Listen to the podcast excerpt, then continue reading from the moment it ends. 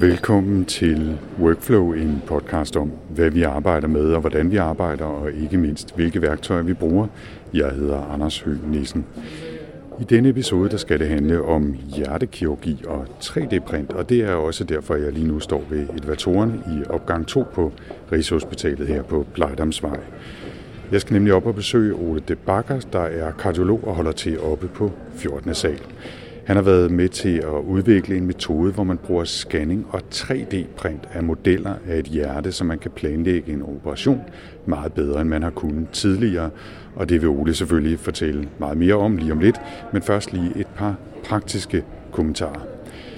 På trods af det dansklydende fornavn, så er Ole de Bakker faktisk belgier, og selvom han har været i landet nogle år, så har vi besluttet, at det er bedst for alle parter, hvis vi tager interviewet her på engelsk. Og det kan være, der kommer lidt interessante sprogforviklinger undervejs, men det tager vi altså, som det kommer. For det andet så vil jeg lige nævne sådan lidt øh, uh, meta at jeg er i gang med at udvikle et øh, Workflow 2.0, kan vi kalde det, og en del af det fremtidige koncept bliver også, at jeg vil lave nogle af episoderne lidt kortere og lidt mere fokuseret på en specifik opgave eller et særligt workflow, som altså for eksempel i dag at skulle sætte en prop i et hjerte. Jeg kommer altså ikke til at grave super meget i Oles andre processer eller e-mailvaner eller den slags, ikke lige i den her omgang i hvert fald. Og med det, så lad os bare komme i gang. Jeg skal op på 14. sal og finde Ole.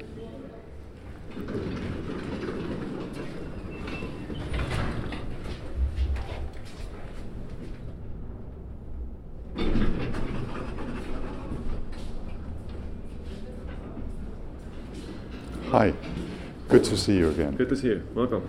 Thank you. Let's And find a room. yes, let's find a room. Okay. Oh, the library. Fancy. Yeah. And well, there are a few books. I was just going to say it's, Yeah, it's not a typical it's library. former library. Now it's a meeting room. Oh, okay. And uh, now, in uh, in my best schoolboy English, uh, I've, I did the introduction. You you don't know that, Ole, but I, I did the introduction in Danish and explained that we'll be doing this in English. So so hopefully no one's uh, surprised now. Um, but before we get going with the with the actual project you're you're working on, could you please uh, introduce yourself and talk a bit about your background and your uh, area of focus? Yes. Yeah, so I'm Ole de Backer, and uh, I'm originally coming from Belgium, but um, my work brought me here seven years ago. Um, actually, I was finished with my cardiology training in Belgium, and I wanted to specialize in interventions, interventional cardiology. And as I knew that in Denmark, healthcare systems are very centralized and you have very large, really high skilled centers, I, I was uh, applying to come to Copenhagen, Rigshospitalet. And uh, so my intention initially was to come here a year and a half, but as you see now, seven years later, I'm still here. So I got stuck here in a way, in a positive way. So what I'm doing now nowadays is uh, also interventional, interventional cardiology, but specifically uh, focused on structural heart disease. So typically interventional cardiology started as doing treatments of the coronary arteries, so kranspulsårene in, in Danish. And uh, that goes with small balloon, uh, ballonutwiedels, uh, uh, balloon dilatations, or we, we put small stents in. That's the typical core business still of interventional cardiology. But then, since 10 years ago, there came all kind of uh, structural interventions. So that means we can also um, replace or repair heart valves by of course bigger catheters but they also go by the groin and we can do this in local anesthesia. And then another uh, uh, thing we do is we close left atrial appendages so um, that's the topic we will discuss today also more and that's also a technique we came a few years ago i think uh, seven eight years ago for the first time in denmark and that's also where we go in with a catheter in the groin and then we try to close uh, the left atrial appendage uh, we can further talk on that later, uh, what the purpose of, of that is. Um, but that's what I'm doing in daily life. Okay. Yeah.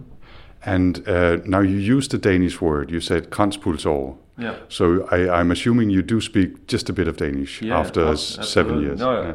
Well, to be honest, I mean, I could maybe have done this interview in, in, in Danish too, but my level is is uh, still, of course, limited compared to uh, English. But I can for sure give terms and terminologies. I I discuss this also with patients, and of course in Danish. And uh, so your heart has four heart chambers. It has two big chambers. They pump the heart typically either to the lungs or into the body, and then you have two voorkammer and um, that's in fact a reservoir which pumps through valves also then the the the the, the blood to the the, the the big chambers.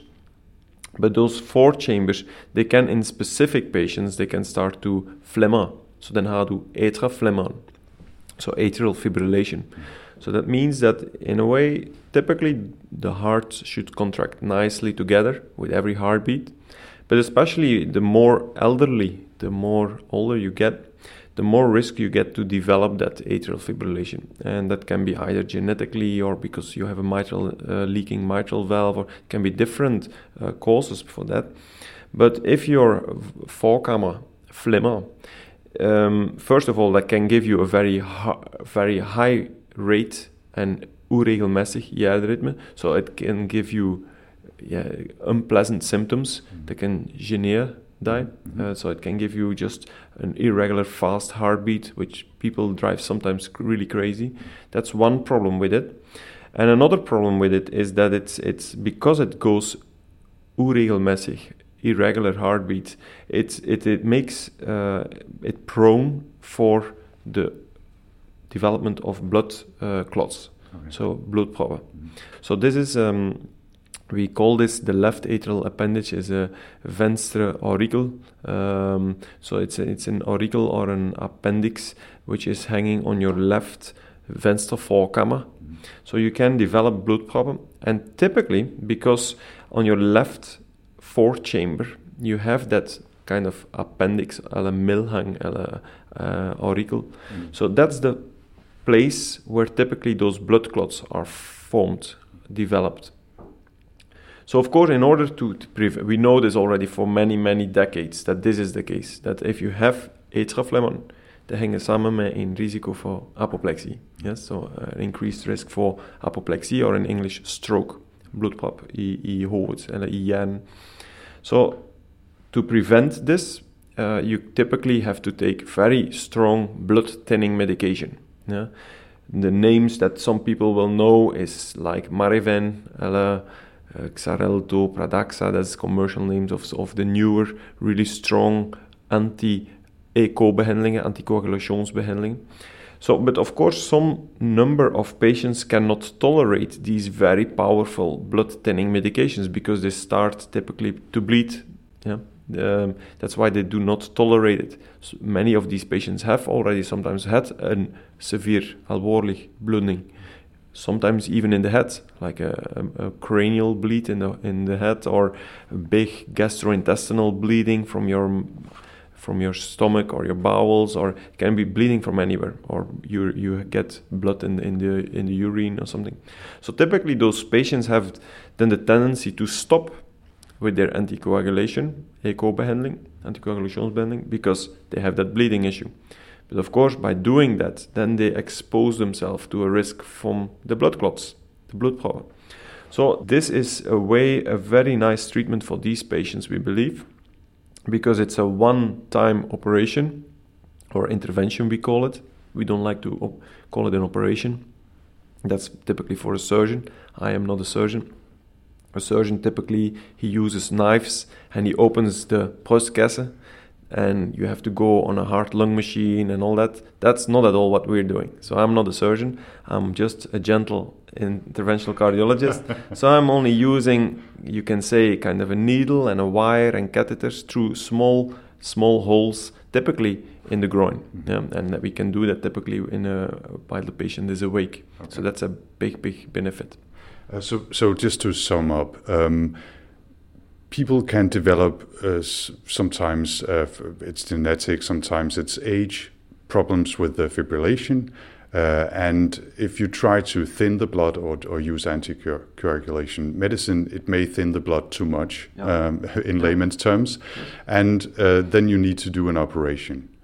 be, before we talk about the sort of the most ad, advanced or the more advanced techniques that have come up during the last I don't know decade or so, um, how how would one usually go about to do an, an operation? I, am assuming that would be a, a, a real surgeon. yeah. Or, or but then, of course, this is all preventive uh, treatment in a way, so voorbyggende behandeling. So in, typically, this is not done by the surgeons as a standalone surgical procedure.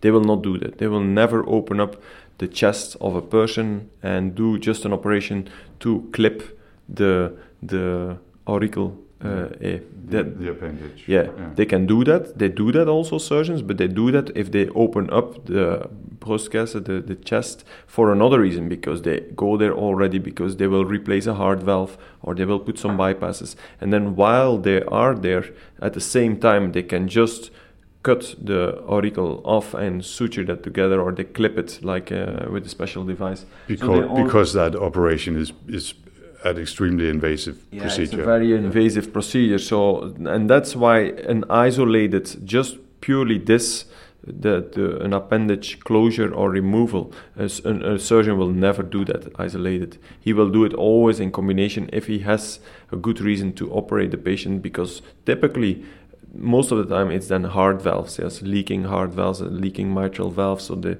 that patient has a really big uh, left atrium and then also atrial fibrillation. And so very often it's in combination with heart valve surgery yeah. But that's the big benefit of what we uh, can do. We can do this as a rather small minimal invasive. They call it nicely in english minimal invasive procedure by the groin groin or groineslusken. So that's that's why we we can offer this also to many more patients, of course. Yeah. yeah. So. Um, one of the reasons that uh, that we got in touch, uh, was because you are using uh, 3D prints from, from scans to try to, to plan these uh, operations or, uh, no, well, let's call them operations. What were procedures? Interventions. Interventions, that was yeah. the word, sorry. Interventions. Uh, let's try to use the correct terminology here. You're trying to plan them better uh, to make the result more optimal with, with less trouble uh, yeah. and, and, less need for, for do, doing things after, after the first intervention. Um, and I'm, I'm not quite sure where to begin. Um, but perhaps by talking about the the scanning yeah. and and and a bit about what what the appendage that you need to um, treat. Uh, what what is that? What's yes. the problem? How does that work? Well, well, as you see, I have a few examples here of 3D models which I can show you, and in fact, you can already immediately see that how much variation there is, and these are real models from real patients we treated. So, and that's in a way, that's the initial problem. So, if you have an appendix, an uh, venstre auricle from a patient, they are extremely variable from patient to patient. And it's very surprising. It's not because you can see a patient from outside that I can predict how this appendix will be. Sometimes it's very small on a very tall man, or you have a very large one on a very small lady. So it's very unpredictable. And so far, the, in, the, in the first few years when people were doing, uh, trying to do these procedures, we did what we did to get imaging. We call it with English imaging, like a nice bilde, faktisk a nice imaging of this appendix. Then we did it with a transesophageal echocardiography. Very complicated word, but it means transesophagus. Esophagus is Latin for spisoa. Mm. So you go in with a kind of a tube in the spisoa, and there's an echo ultrasound, um, ultrasound uh, probe on the top, and then because the heart is just in front of the of the spiso there. So then you come very close in contact to that left, uh, to those atria, in fact, and also that appendix. So then you could visualize this very nicely with that transesophageal echo. But still, it gives a lot of limitations. I mean, we see some echo, we see two-dimensional, uh, just some cuts, in fact, from the images. Uh, we just some planes.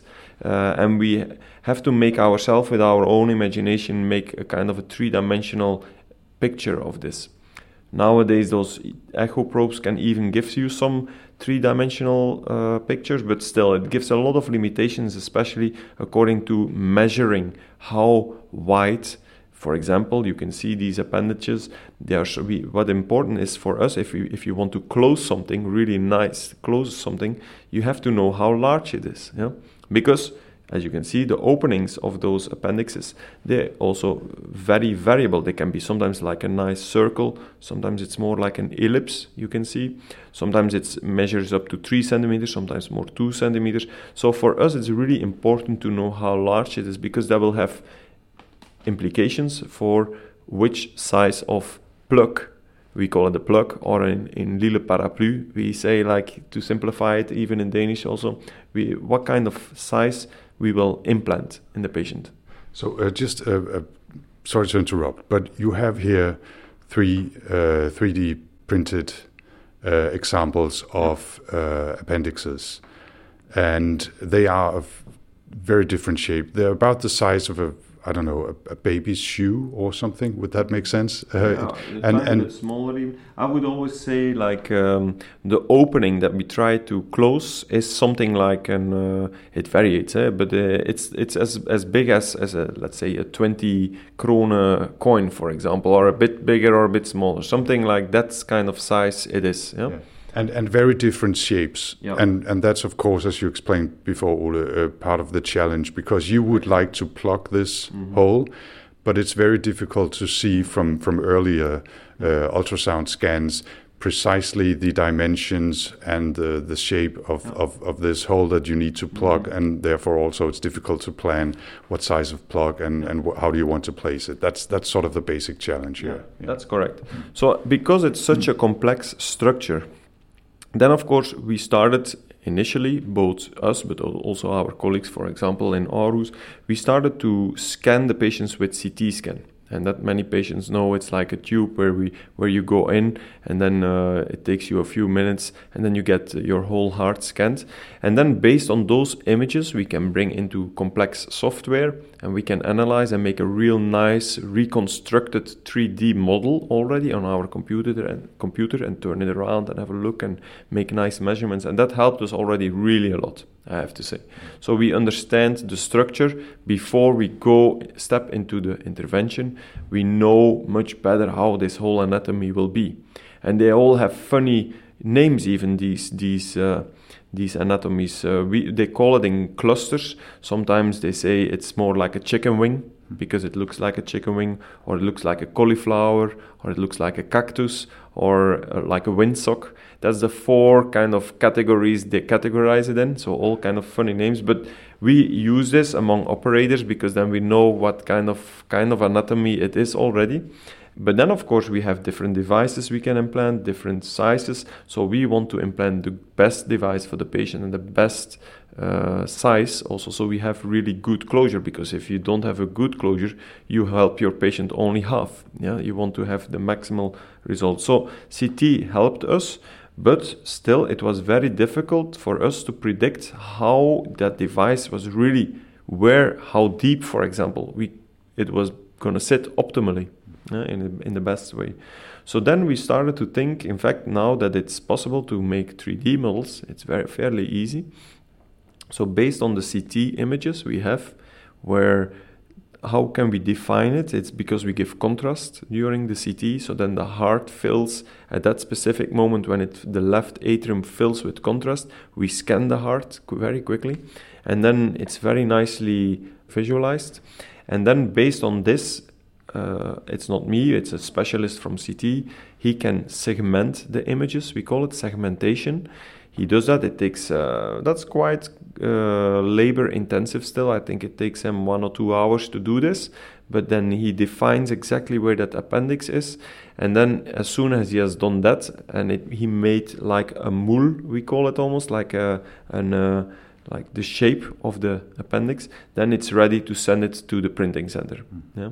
And in fact, these appendixes, as you see here, they're, they're just printed in a commercial a 3D printing center here in Copenhagen. It doesn't need a fancy, expensive uh, company. Uh, there are that kind of companies, but the cost is of course much less because such a kind of a, a model, as you see here, it, it uh, measures something like eight on four on four centimeters. This costs only 150 euros, for example. So it's fairly cheap.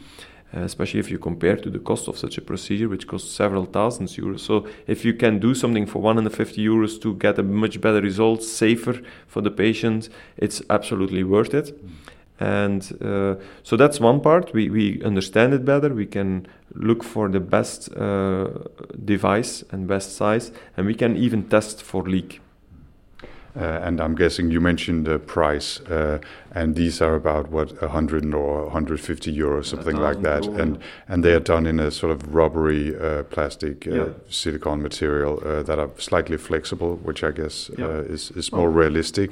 I just wanted to say that I'm guessing that the the whole CT scan part of the things or the procedure costs slightly more than 150 euros, but but it's a yeah, but CT, I mean, well of course, that's another thing here in Denmark. I don't think uh, we, even as a doctor, we are even not aware of the real exact cost of a CT scan, if I'm honest to myself.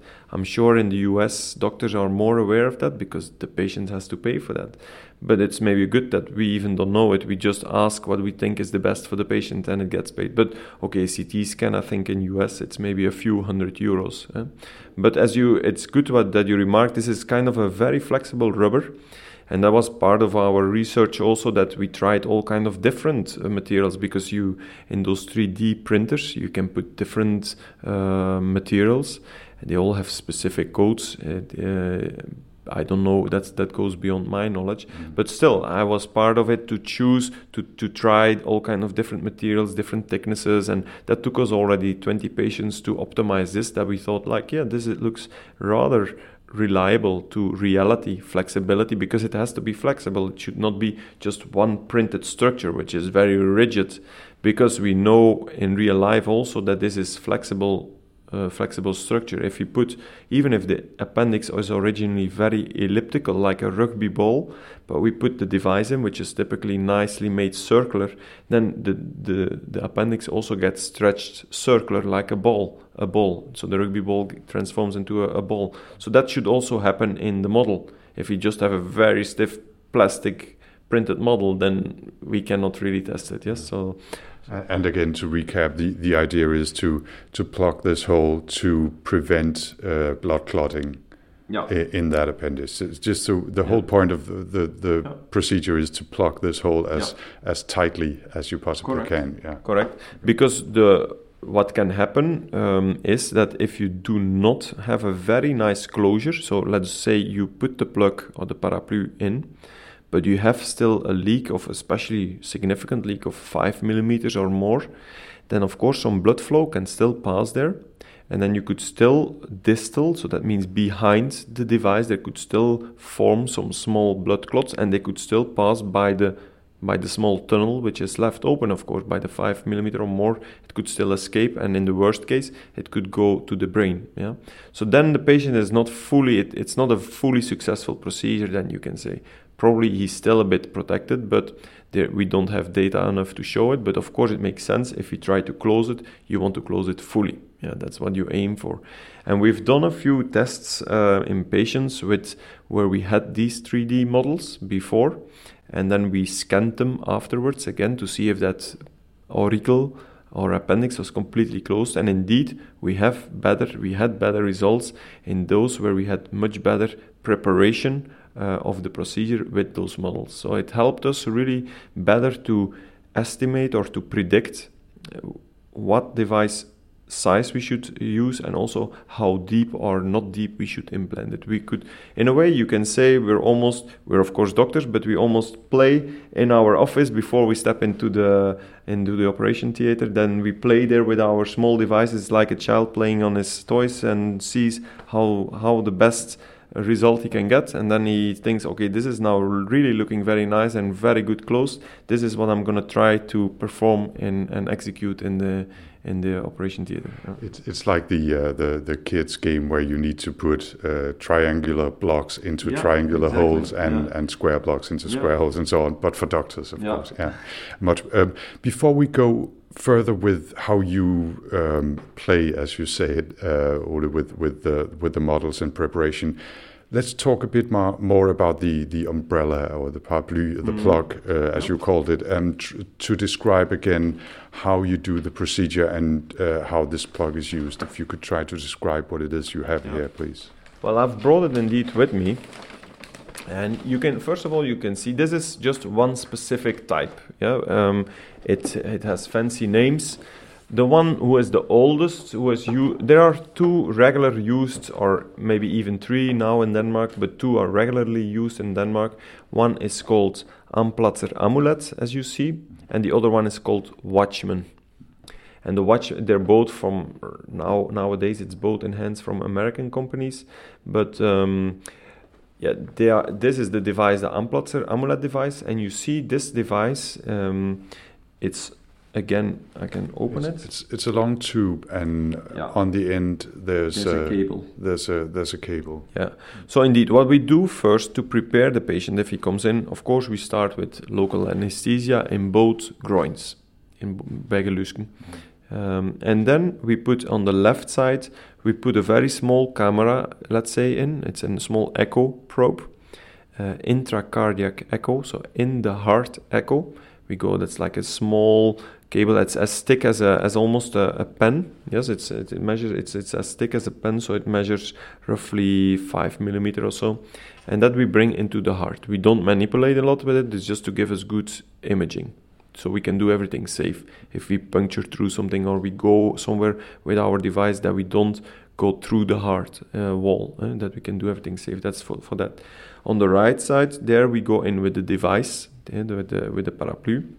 Uh, so we bring in first a kind of a delivery catheter. That's just a catheter uh, which is uh, also roughly it's 14 French. It's specific measurements. We so that means it means it's uh, roughly five millimeter.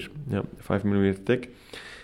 We bring that up to the r- right heart side, and that's because we puncture a vein. So it's in um, in O, in aanmindig O, ik in pulso. So we we don't go by the pulse or by the pulse artery. Mm. We go by a normal vein or and then we come if you puncture there and you bring a wire up, you come automatically into the right side of your heart.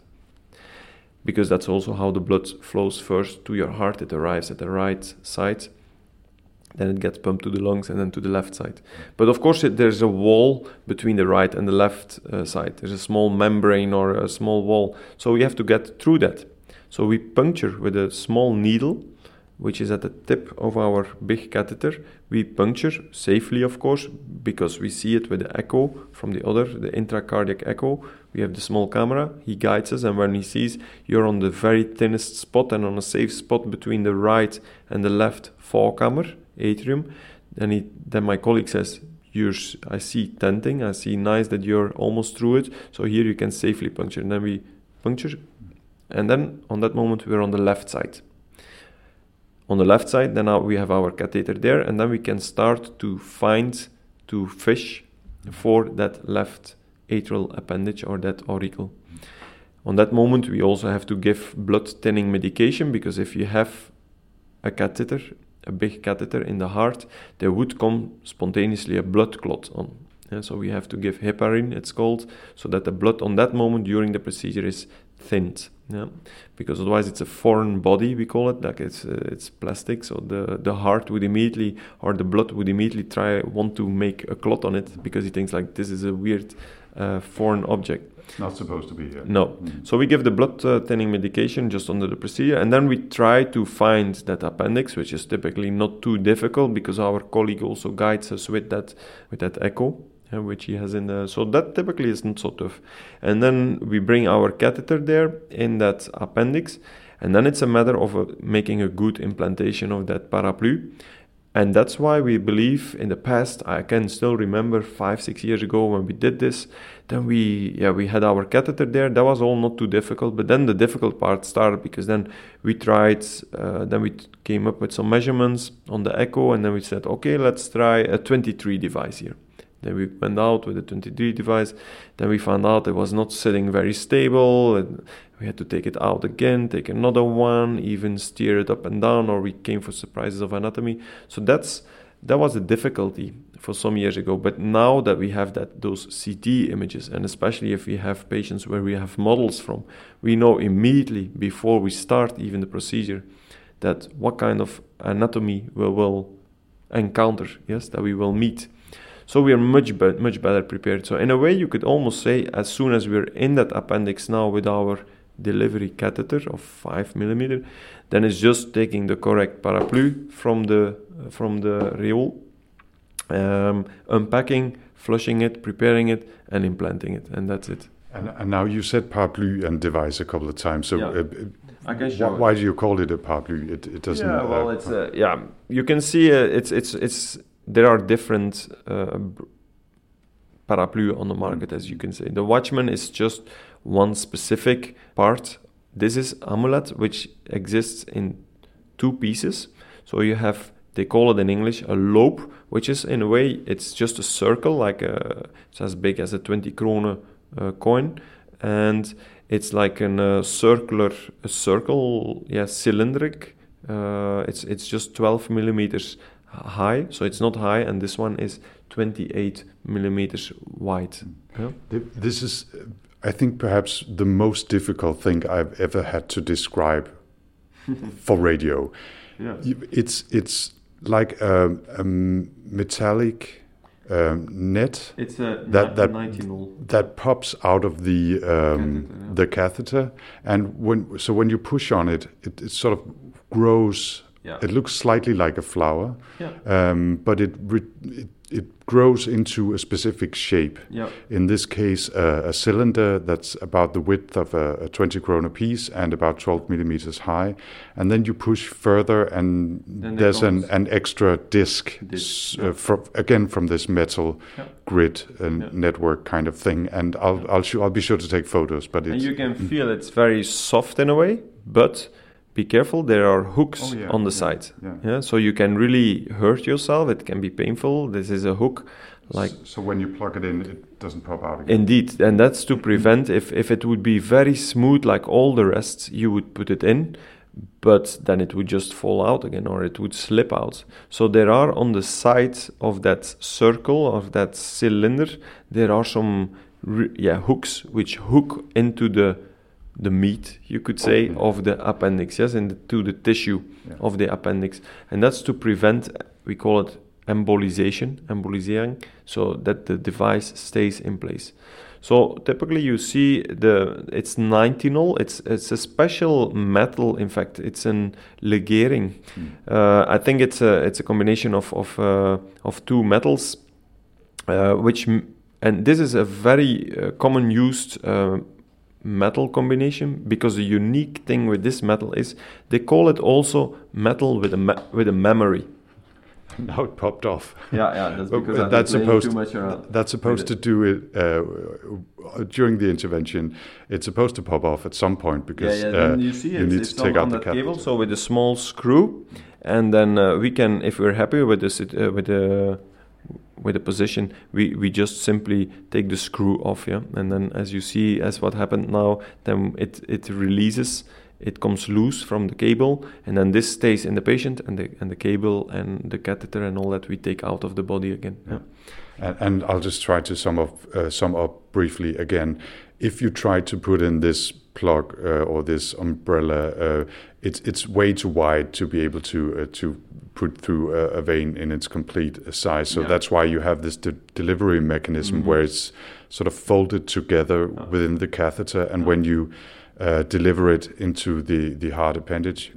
It, it sort of pops out and, and finds its its shape, unfolds, uh, unfolds or, or again. yeah. Deploys, we, we, we call an official. I mean, even for, I don't think there are even um, Danish terms for it. Even if Dan- Danish operators use it, they, there's so much uh, English terminology. Like we deploy uh, the the device or we resheet. That means we put it back into the sheet and we redeploy. Or that's a lot of English terminology that's in every country in the world used. So, but indeed, the the good thing with this is, as you see, as what I said is, so you can deploy it, so you can open it, unfold it. But if you're not happy, you can just resheet it. So. uh, bring it back into the sheet. And even if you think like I cannot get an optimal result in this patient, you just resheet and you never implant one. So nothing gets lost for the patient. Yeah. So that's also important because if you would come in into with something into the patient and you would never be able to retract it if you're not happy, yeah, then that's kind of problematic in a way. But here you can indeed you can uh, try to close it, but if you really find out or you really feel this is not going to be safe or we, I cannot get a real optimal result in this patient because his appendix was still too complex or too too big, you can always still retract and take it out of the body, which is nice. And so uh, the idea is now you've been playing with this uh, with this uh, plug, uh, and you have the 3D model, so you can test to see if it fits into uh, the specific hole or opening that you're trying to, to and that it's specifically that training mm. with the plug of the 3D models that help you uh, in this intervention. Yeah. So this model gives you the possibility you can test it, and as you can see here, I have these are all two millimeter exactly two millimeter be- beads. So that's small kind of balls, you can say. Yes, they're exactly two millimeter. They're from lead. Um, so what we can do is we can fill that appendix. For example, I can take uh, this. So you have a you have a small spoon and you you yeah. fill uh, you uh, pick you up. See, uh, I pick some up of these, some uh, of these uh, of these small beads. Yeah. I fill fill the appendix. So that I've done now. Yeah. So now in the bottom, at the tip the tip, or in English we call it the apex, in the tip of that appendix is now two millimeter beads. So then, if we hold that, or you can hold yeah, it. I can hold it. Yeah, you can hold. Yeah, then we can come with our device. You see, I try to implant in a good depth, right there. I think I'm happy with this, and then I make the disc, and then I will release this here. Let me do that. So now it's released. So now you've uh, you've planted the uh, the the umbrella plug in the in the hole. Yeah, and, the model. And and uh, at the bottom of this, it's filled with some of these beads. And yeah. so now this parapluie is implanted in the model of that patient, and I thought, yeah, 28 would fit good, and I've implanted it at the depth that I think I would maybe consider implanting it in that position. So what I do now, I'm gonna shake. Mm -hmm this model. Uh-huh. So you hear the two millimeter beats going up and down. But what you can also appreciate is that none of these two millimeter beats flies out. They don't escape. They are caught in the model. So that's really a good sign because that means that there is for sure no leak from two millimeters or more uh, around this device. and probably even nothing. Uh, so it's completely closed. So this gives us an extra estimation that this is probably going to be a really good device size and implantation depth. So then knowing this, I would go in the room and try to mimic this under the procedure and implant this device size exactly in that position. Mm. Yeah. So um, that's the whole idea. That's the equipment you use uh, for this type of intervention. Can you give me an idea, please, Ole, of uh, how many times you've done this and, and what are some of the, uh, the results, um, if you're happy with those? Uh, the results, as you can say, so what you see typically in most studies or also registries is that you see a significant reduction of the bleeding risk, that's for sure, because if you compare to the patients who take the anticoagulation, they still have typically 2 to 4% yearly risk of a severe bleeding. That's not little, I would say. So that means every single year there is 2 to 4% risk you will have kind of important bleeding that you don't have with this anymore. So that typically you almost remove with 80 90% yeah, that, that bleeding risk. And then, of course, for what you do it, uh, for this, uh, you do it because you don't want the patients l- to bleed anymore, but also because you want to protect them from apoplexy, yeah, from blood power. And also there, there is good data to available in registries and compared to calculated risks for those patient groups that we also reduce that by 70 to 80% risk reduction of apoplexy or stroke. And just to give you an idea, if you take anticoagulation, like the real classical Marevan uh, or the newer NOACs, it's new oral anticoagulants, we call it. Well, that also doesn't protect the patients 100% that's the thing in medicine nothing is zero or 100% that's the difficulty. If uh, if you're a mathem- mathematics guy then you try to think in maximizing everything. But medicine is always there's a lot of gray zone. And so also with anticoagulation you see typically you protect your patients 80 to 90% stroke reduction yeah compared to patients who don't take. So we are almost as effective or as effective in the prevention of bloedproppen and stroke, ischemic stroke, we call it, as the uh, oral anticoagulation. So we do almost as a good job as them, and you don't have those bleeding risks. That's that's the big plus, and especially if you have a patient who has had already a previous bad bleeding, because typically if you have done a bleeding in your life, the risk that you do a new bleeding, specifically at the same spot, is very very high that's five-fold higher than other patients. So, so it makes good sense if you've done, let's say, a bleeding in your brain or a bad bleeding in your stomach or from your intestine or from skin bleeding, patients on corticoids, for example, or other things, or nose, very annoying, all the time nose bleeds, for example. That also makes the life of patients very uncomfortable. So this could be a very, very elegant solution for these kind of patients. Mm.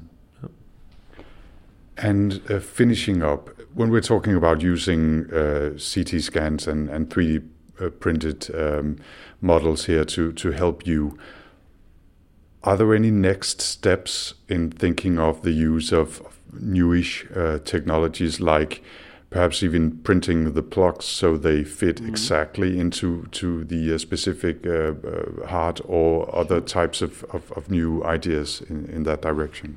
Yeah, that's an interesting question. I mean, there's a lot of development still in this field. That's why it's so interesting too. I think what you said, that's also some people are thinking in that direction because the anatomy is so different. You can see from this specific device, I have seven different sizes, but you would say, yeah, but there are thousands and millions of different people with all kind of, so it would almost make sense to, let's say, not print the appendage and, and test your model in it, but just if you have the appendix, then maybe develop a device that you could print, designed, tapered to your patient. So you would go with your catheter into the appendix, you would put the pre made device for that specific patient, put it in, and then you could put some kind of, let's say, some kind of gel or silicone kind of thing in. Of course, so it should be something biocompatible, but something to inflate it, not air, of course, that's very dangerous, but something that could fill it, and then it could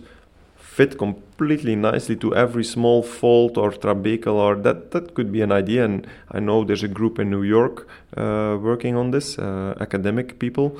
So that's one thought Another uh, very interesting uh, development, if you talk about CT and 3D modeling and all this, there is actually we have a collaboration with that group and that's very coincidental. It's a belgian uh, uh, academic group also. It's not because uh, they're from my country but actually they are experts in it's engineers computer nerds.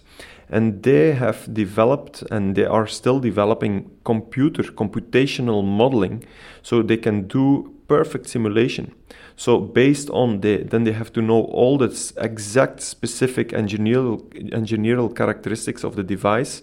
They also have to know, and they have done that by validation, the characteristics of an LAA, and then they have to have the CT of that specific patient.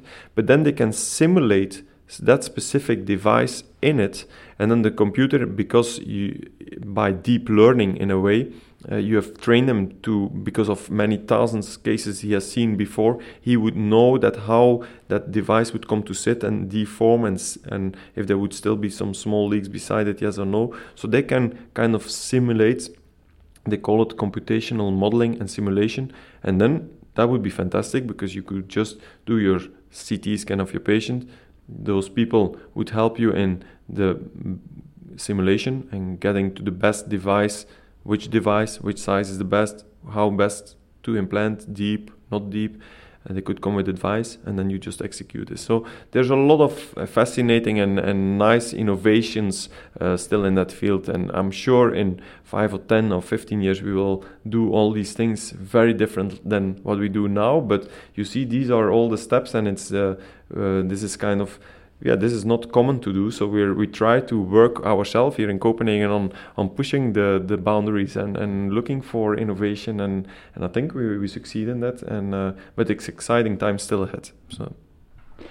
I think that's a, a good place to to end this uh, conversation. Thanks so much, uh, Ole, for for for telling us about your work. Um, and if people have fantastic new ideas for um, new types of procedures or using simulation or anything, um, how would they find out more about your work? Uh, I'll refer them to the uh, to the paper that was written about the project, perhaps. Yeah, if, this, if, if people are really interested of research, I think it's it's by PubMed. Typically, that's uh, where where most people look for real articles. But I think there are very nice websites actually from. Um, Hjerteforeningen. Uh, there's a lot of information uh, which is really even about this procedure and also transcatheter valve replacements and all that very nicely with pictures, good descriptions, also for patients. And I think that's a very good source of, of information. I would uh, recommend that, in fact.